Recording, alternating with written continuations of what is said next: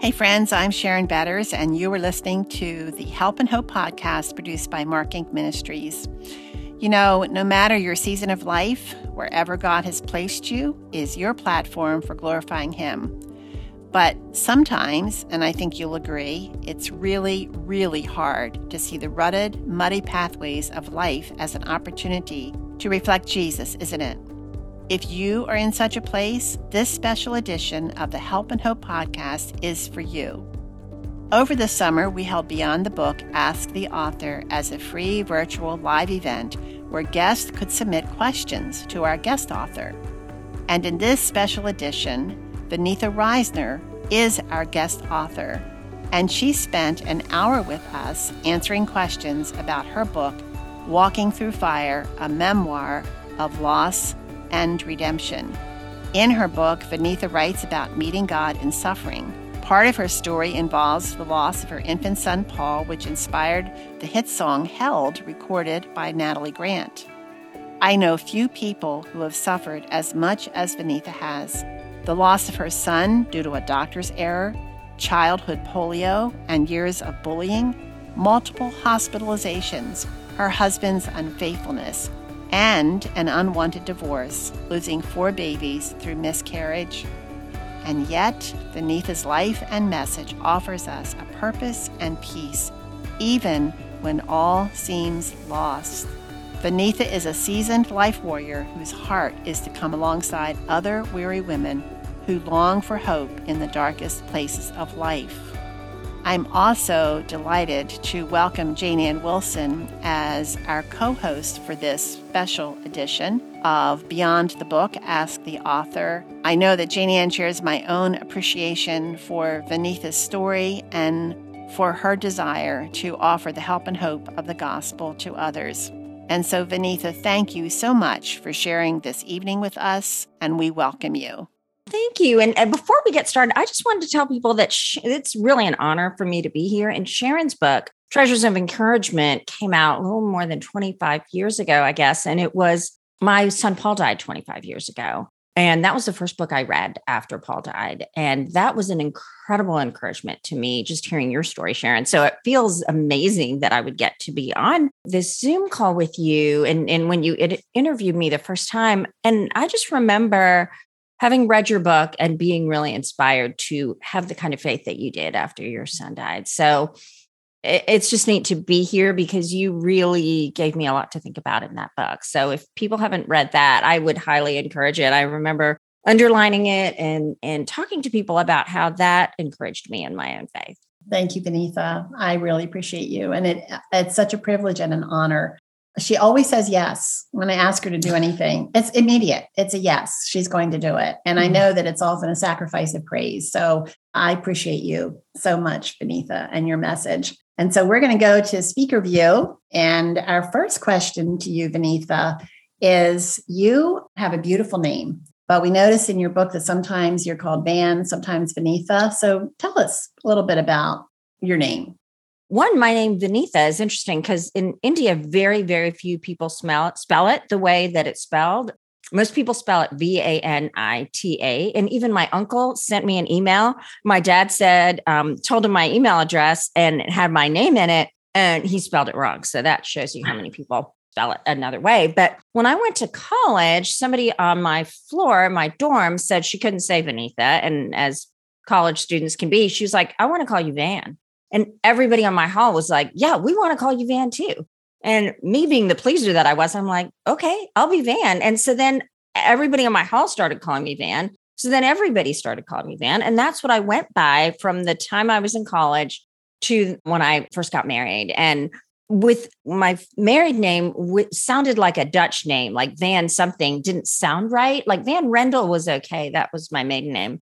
But I ended up changing it, going back to Vaneetha after I got married and felt like I didn't need to be Van anymore.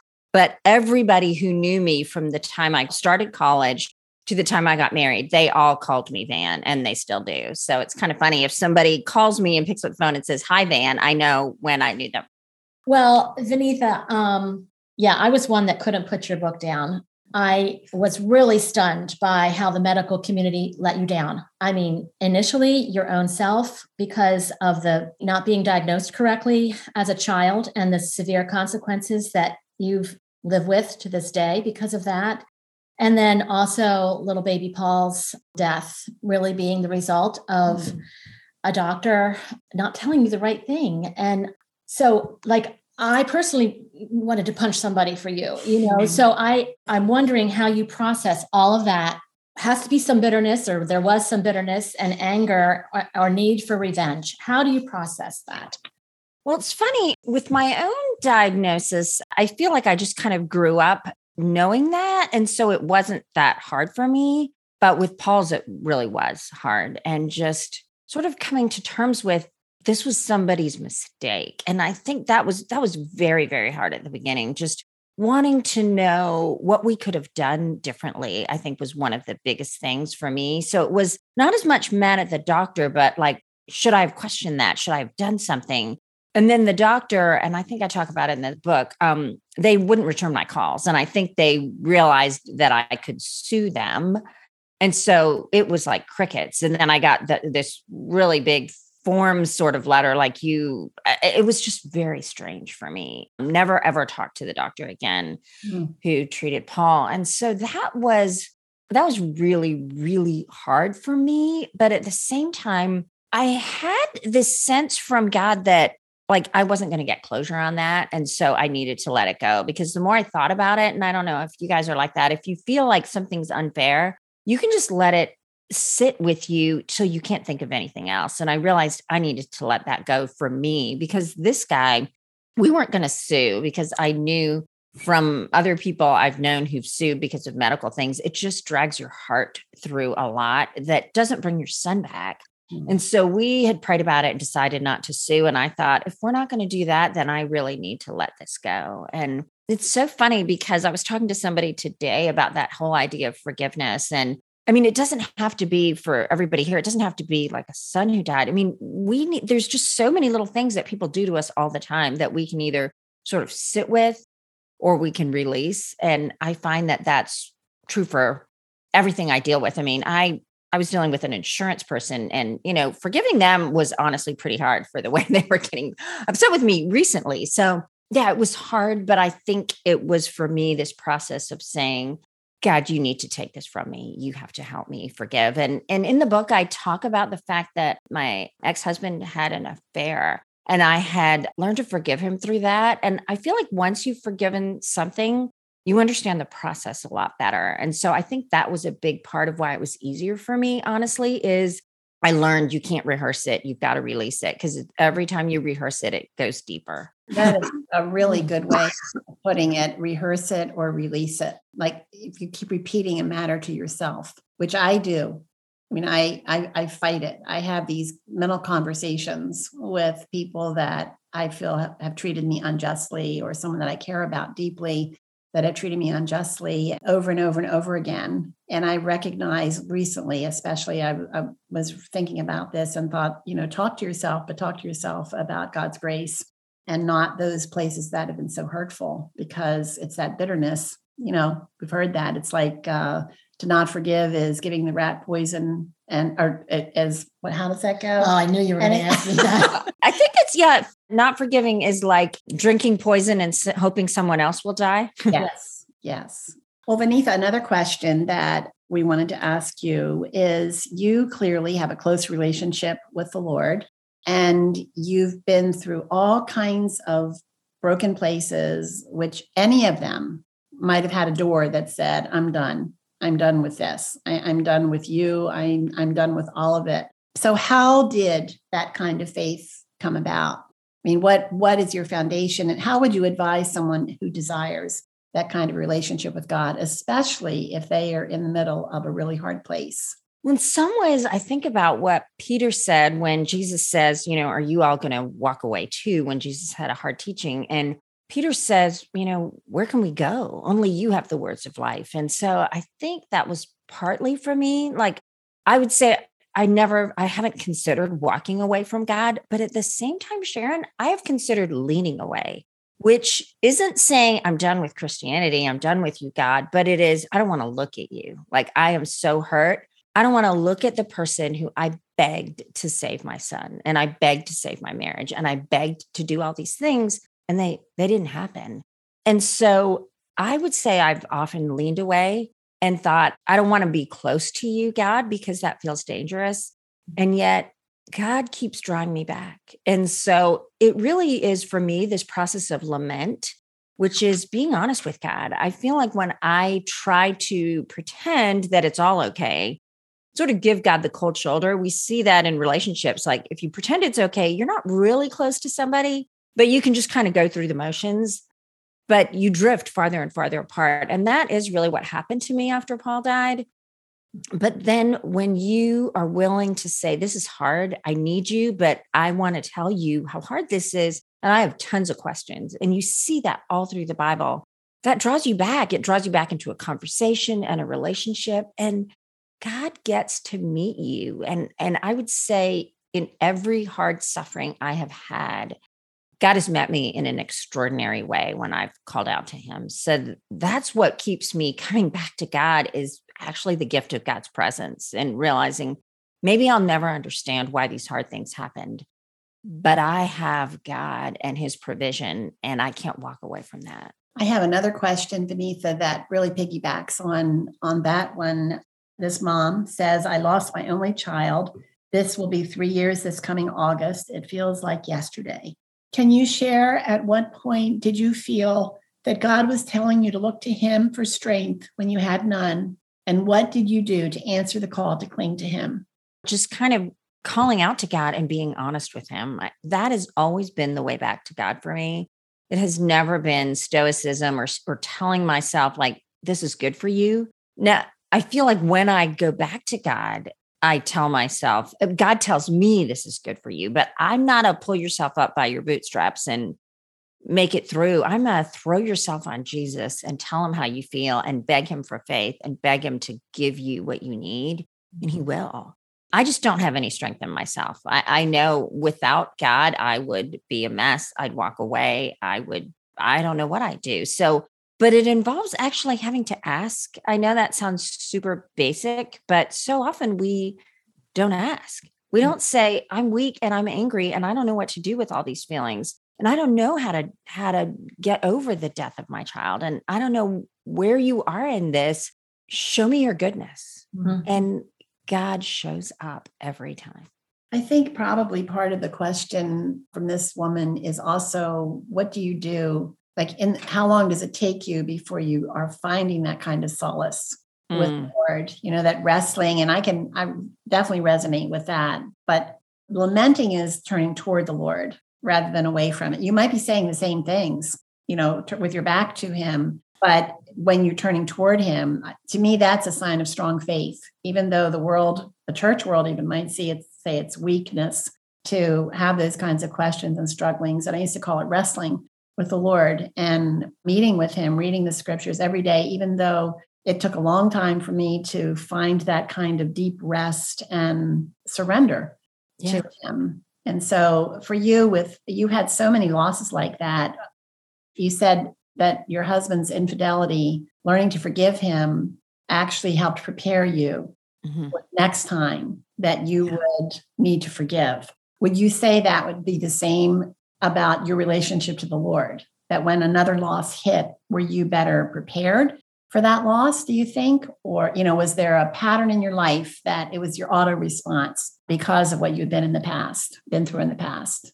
Mm, yes, I would say that. I would say that once you found that God is absolutely faithful when your nightmare comes true, you know he's going to be faithful again. Certainly, it is your own wanting to pull away. I mean, it's not that you know once i saw god was faithful i didn't want to pull away but each time i knew that jesus was the only way i was going to find life and find my way out of it. But in terms of how long it takes it takes as long as it takes. I mean for someone 3 years after losing your child like you're going to grieve every day. You're mm-hmm. going to you know and that loss is like an amputation. You're never not going to be aware of it. So feeling pain and crying and feeling lost like that may happen for years, but at the same time, there can be this okay, God, I'm going to trust you and pray. And, and I do feel like feelings of God's presence are not this, they're not what we hang our faith on. I mean, because there are times when God feels silent and life is dark. And, you know, sometimes I've said, you know, you read the Bible when it feels like eating cardboard and you pray when it feels like talking to a wall.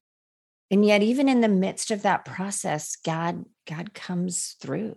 But in terms of somebody saying, like, do you have a timeline? I wish I did. It just, eh, for me, it's every day, though. It was just asking God, like, be near to me. I love that. You bring it down to something so simple, but not easy, you know, to call out and to say, I need. And I'm thinking of the scenes in your book uh, where you did that and the Lord met you in such personal ways. It's beautiful. So I did almost read your book in one sitting and I resisted crying mm-hmm. until I got near the end. And you wrote about all the people who had been there for you in different ways, seeing them all together and the community. And I just completely lost it because that is such a powerful picture to me. But surely there are times when your community let you down.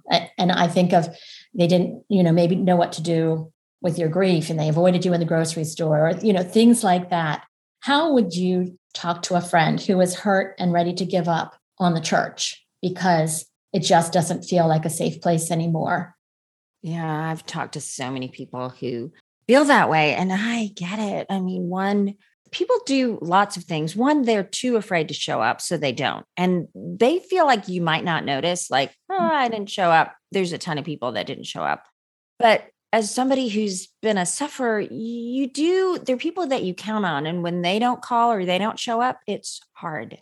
But then I have a confession to make. I've been on the other side and thought, oh, I don't know what to say. I mean, you'd think I would know what to say, mm-hmm.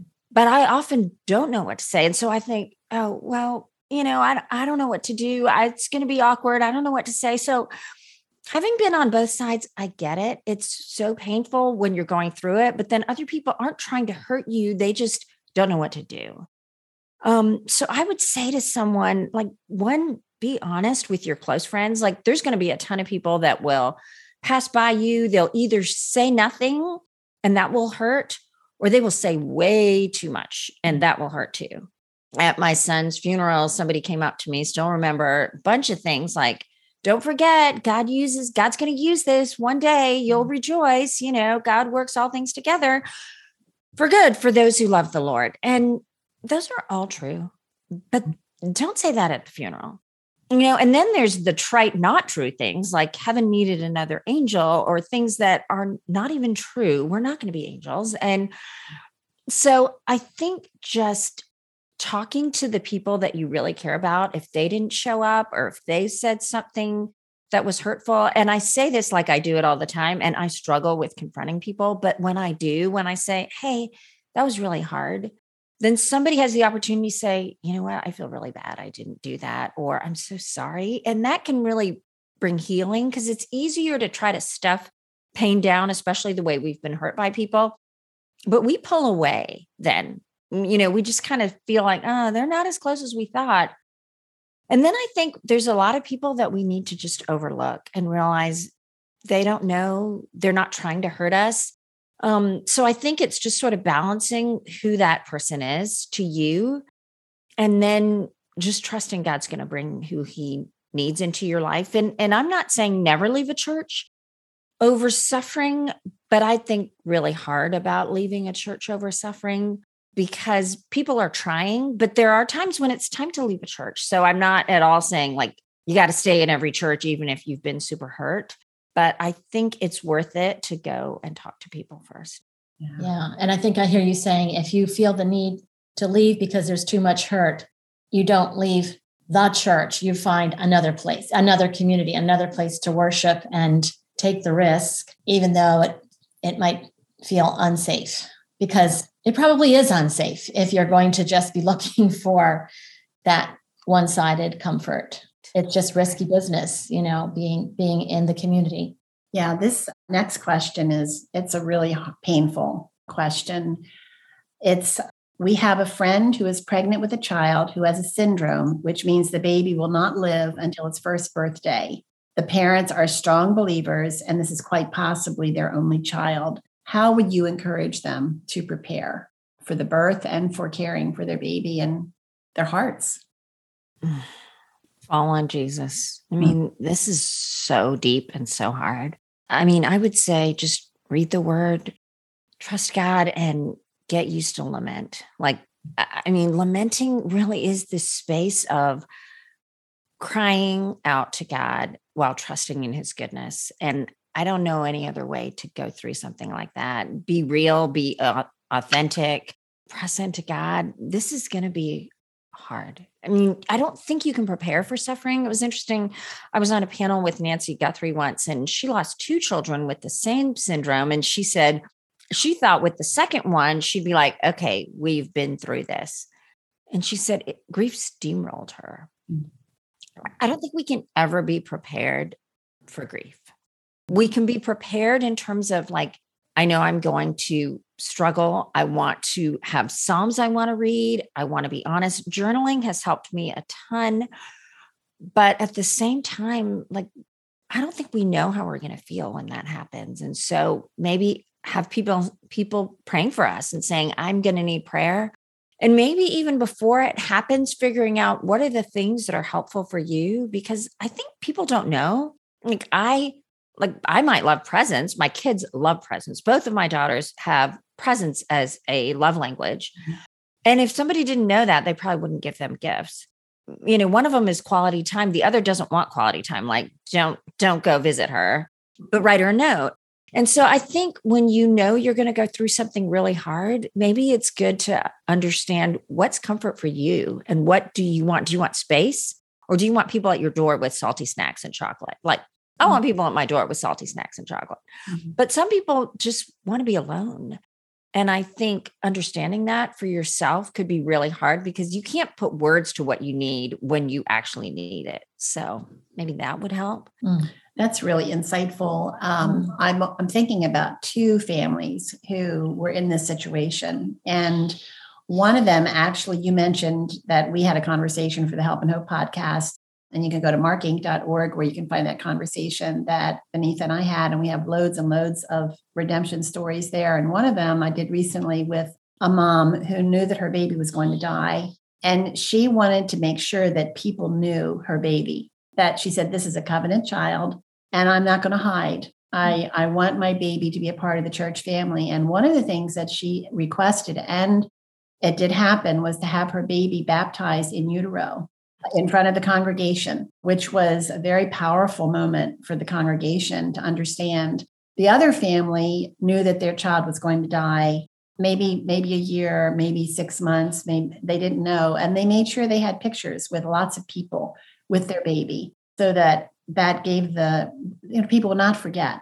They they did not just like we don't want anyone to forget our children who we've lost. Their babies are just the same as our babies and so i think those are really two practical things it was very thoughtful mm-hmm. and intentional for those parents to do that and you know i know there might have been people who were uncomfortable with it but it didn't matter to the mother. This was her plan and she's going to do it. And she's grateful that she mm-hmm. did it. And I think the congregation was better for it as well.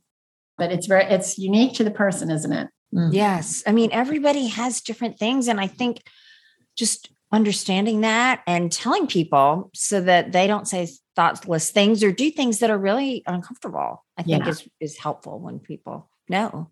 And just to piggyback on that, I would also say pick your battles. because mm-hmm. you only have so much energy for every day. And there might be someone who did something they didn't mean to, but you're really angry and hurt by it. Decide whether or not you want to spend some of your grief energy on that on that particular person or situation. Mm. You probably don't. You probably right. need it for something else. So so you share really transparently about how you kind of blew it with your daughters at different points and anybody that has children it, that re- relates to that. But how did God show up when you messed up? Can can you speak about that and and maybe even about your daughter's rejection of the faith and and what God was teaching you through that heartbreak? Yeah, I tell about um even pouring a full glass of ice water on my daughter. So I, I really, you know, got angry. But I think she deserved it. I think she deserved it too. But you know, that's a whole nother story. Um, I mean, how would she want to be defiant to me? That's really what I didn't understand. But I feel like uh, one single parenting is the hardest job in the world. So if anybody here is a single parent, it is the hardest thing mm. because yeah, there's nobody to talk you off the ledge. Hmm. So it's just really, really hard to figure out the balance of what your kids need. And it's just really easy to be frustrated because there's nobody to give you just any space in the midst of that. So that was really hard. Single parenting was one of the hardest things for me after um, after Dave left. At the same time, it was so amazing to see God work in my daughter's lives. I mean, they both at some point said they didn't want anything to do with God, and that was the deepest part of my heartache was just thinking what are what's going to happen with them? And i remember a friend of mine just said to me this is a long game. She said we're at you're at the beginning so don't judge what's going to happen by right now. And and that was very helpful for me because i think we often want to see like things turn around quickly. And so we're always waiting for that great conversation moment where we're going to say the most brilliant thing and they're going to be like oh my gosh why did I not get that? Why have I been defiant? I, you know, repent in dust and ashes. and, you know, we don't get those moments and we keep waiting for them. But when she said, this is a long game, I remember thinking, okay, I got to play this as a long game and I need to pray for them, but not try to find all these ways to keep changing them. But can I sit with them in their pain? And I think that was really helpful for them. And I don't think I did it well, honestly. So, I don't feel like I'm this great. nobody has ever asked me to write a book on parenting, and there's probably a really good reason for it. So I don't consider myself this great parenting expert.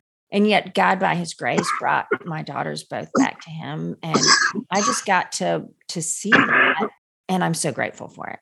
I don't know if I have words of wisdom besides pray, pray, pray, pray, trust God. There's probably people here that are praying and trusting God, and they haven't seen fruit. And it doesn't mean that one, you won't see fruit because it is a long game and you, you may not see fruit for a long time. But when was the turning point for your children? I don't know if there was one exact like moment, but for my older daughter, she was involved in a camp, kind of a Christian camp that had stuff during the week as well, not just the summers. And I think just being involved in that and doing some things just had a place for her to share what was going on with other believers and counselors and stuff. And I, I think that was really helpful for her. And I think my younger daughter's was a little more dramatic in that she really just wanted to die. She was so desperate at the end of her rope. And she said, she just called out to God and mm. said, like, I need your help. And I really saw this huge change in her after mm. she did that. And I didn't even know that she'd done that, but she just kind of came to the end of herself mm. and had been pretty destructive before that. So it was it was a really heartbreaking time in my life before that. And I mean, God was really gracious in that. I think that sometimes we forget that everybody in the home is broken.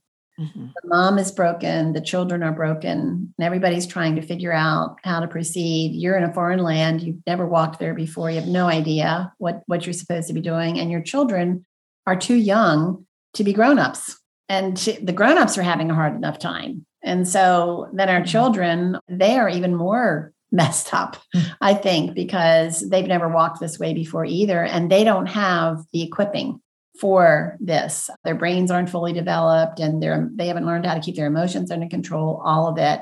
They have all this anger, they don't know where to throw it. So can imagine, I mean, uh, so you you went through all of that and then they were rejecting your faith, letting you know that they don't want anything to do with with what you believed. What did God teach you through this heartbreaking development? What what are some of the things that he taught you? Maybe just one one just jumps right up mm, you're just in the middle of your story is is what comes to mind first like i think we look at what we're in right now as sort of this is how it's always going to be and we forget that we're in the middle of our stories mm. and we don't know whether we're about to turn the page and something really amazing is going to happen Or when we turn the page, it might still be hard, but we're still just in one chapter. Mm-hmm. And I think getting that perspective has helped me a lot. I feel like I learned when I thought it was so dark, things got a lot brighter. And there are other times when I thought things were really bright and mm. they became dark. But God is writing a good story, I would say, and just holding on to that.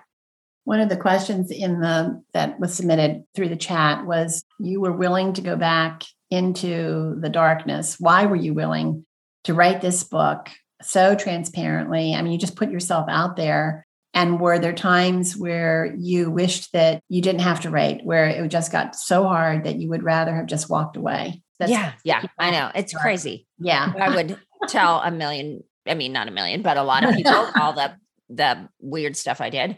Um, I think it's because I wanted people to see that God uses broken people. I, I think a lot of times I read these heroes of the faith and they're amazing.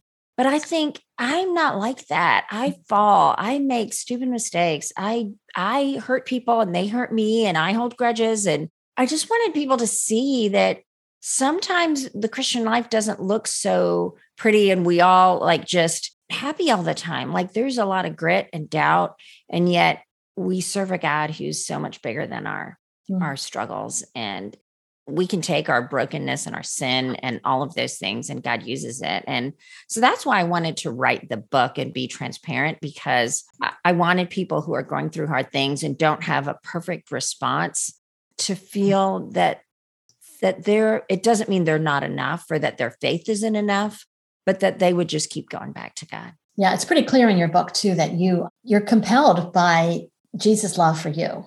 And it I mean it came through if I wanted to show someone what it looks like to walk with God and to live the Christian life, I, I could hand them your book for sure. And they would see it's messy. Mm-hmm. it's really messy, but um, there's an anchor through it all. And, and that just comes back over and over and over again in, in such beautiful and wonderful ways. It was very faith affirming to read it. You do write a journal, you keep a journal how do you know what to write? How has God used that in your life? How often do you write in it? Can you tell us a little bit more about that?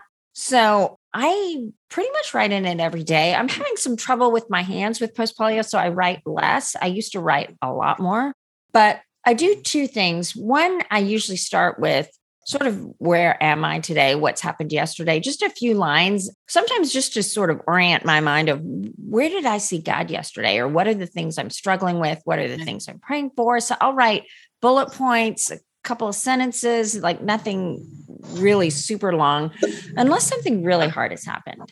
And sometimes I'll jump right in and start trying to process that and just writing, this is how I'm feeling, this is what I'm saying. Like and interspersing that with like help me to to see this rightly. So i'll do that and then um, i use a bible reading plan and i have for years and so i will flip to where i'm supposed to read for my bible reading plan and i usually pray and just say god show me something. And i feel like i go to my bible study with expectation like it doesn't matter where i am i am expecting god to show up and that has really changed how I read the Bible, just expecting God to show up. So I have a red pen and a black pen.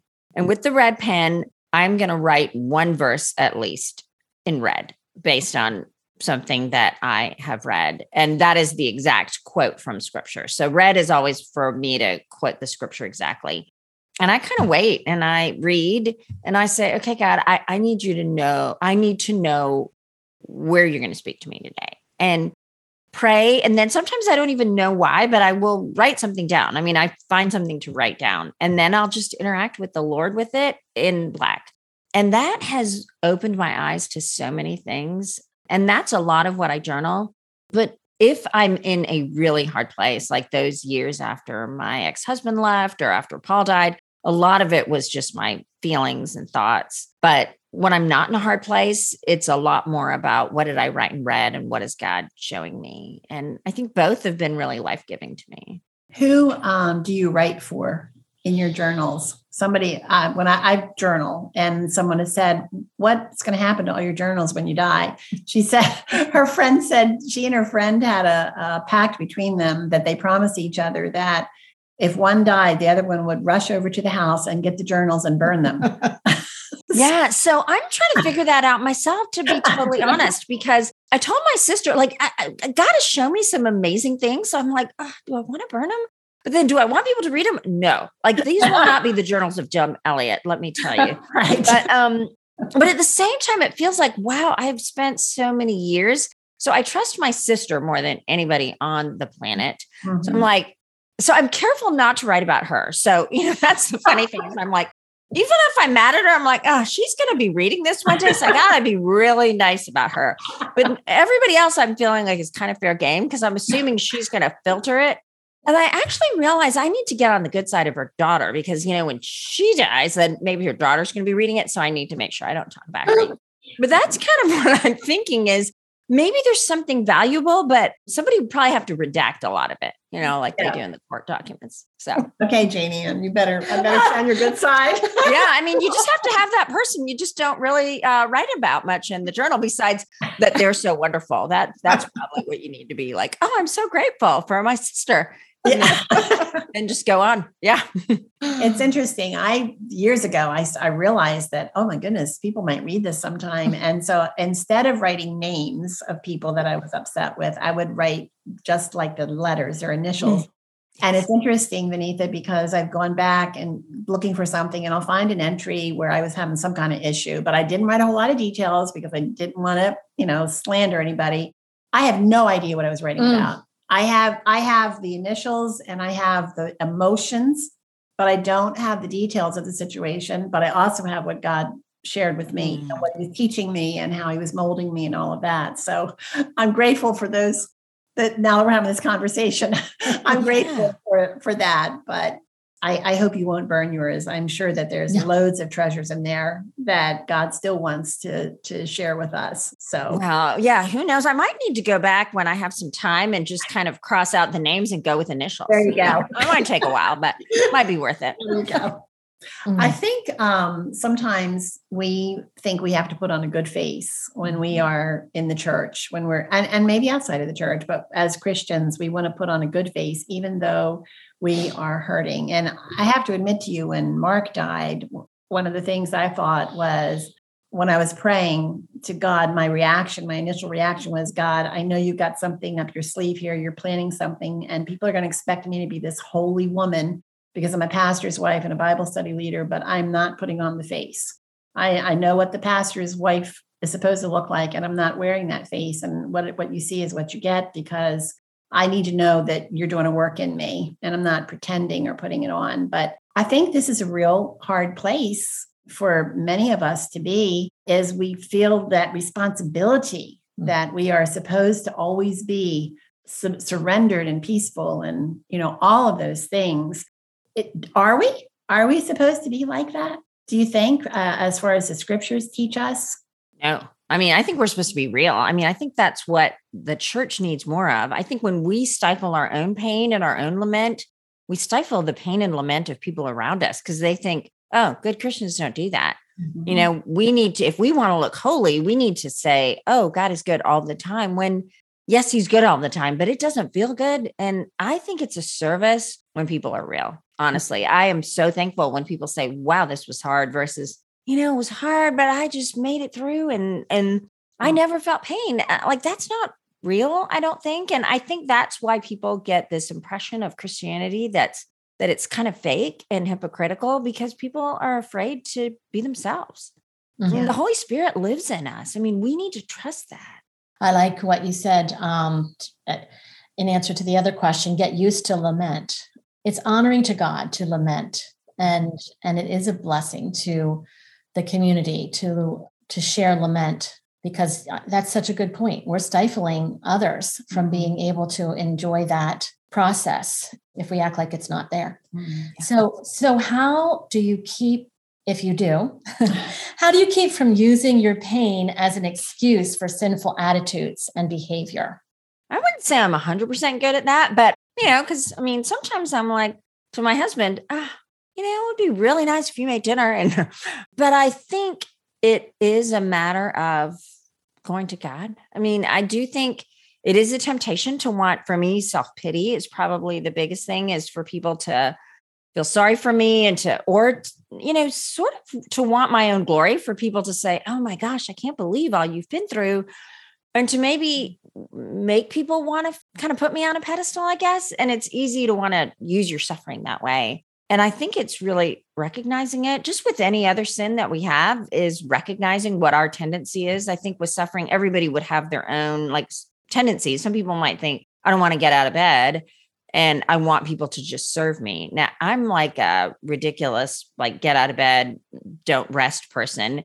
Mm-hmm. So, which is kind of a sickness in itself. So, that's not my tendency, but I have other ones. And so, I think for every one of us, it's where do we go and what are we looking for that isn't of God in the midst of, you know, what are we trying to get from people or where are we trying to excuse things? And, and also, also though, I think sometimes in suffering, we need to acknowledge what we need. I think sometimes I have tried to move forward, sort of as you had said, Sharon, feeling like, okay, other people are watching me. I need to do the right stuff versus acknowledge what's hard for me. So I think there's really a balance of of letting it be sinful in that I feel like I don't even have permission to grieve myself or mm. to take a day off or to rest when I'm tired or any of those things.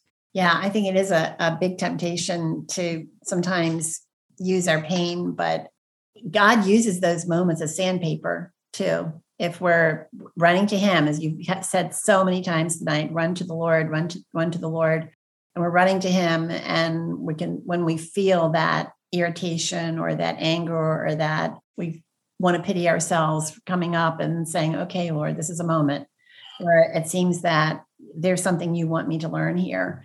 and transfer my bitterness, anger, whatever to you and you give me your grace. Mm-hmm. And it's a it's a I think it's a lifelong journey. Mm-hmm. It's a lifelong journey, but he does amazing things in, in miraculous things. Vaneetha, we have asked all of our questions, but we're going to open this up to our friends who are here tonight uh, and find out if any of you would like to ask Vaneetha a question. We only have a few minutes, but since we started late, we're going to take a few minutes past eight to see if any of you have a question or a comment that you would like to share with Vaneetha. I don't see any questions in the chat besides the one that we already shared. But if, if it's in there, if you wrote something in there and we didn't cover it, now's a good time. You can share it. I have a question we often talk about forgiving others, but did she ever find the need that she needed to forgive herself?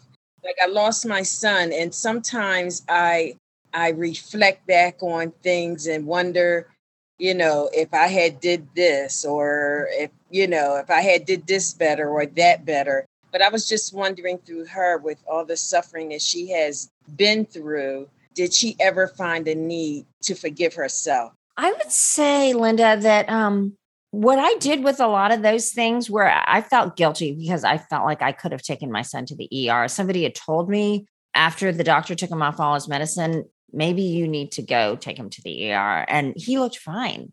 And I thought, oh, he's fine. I can wait. The doctor's going to call me back. And, and Paul died in between that.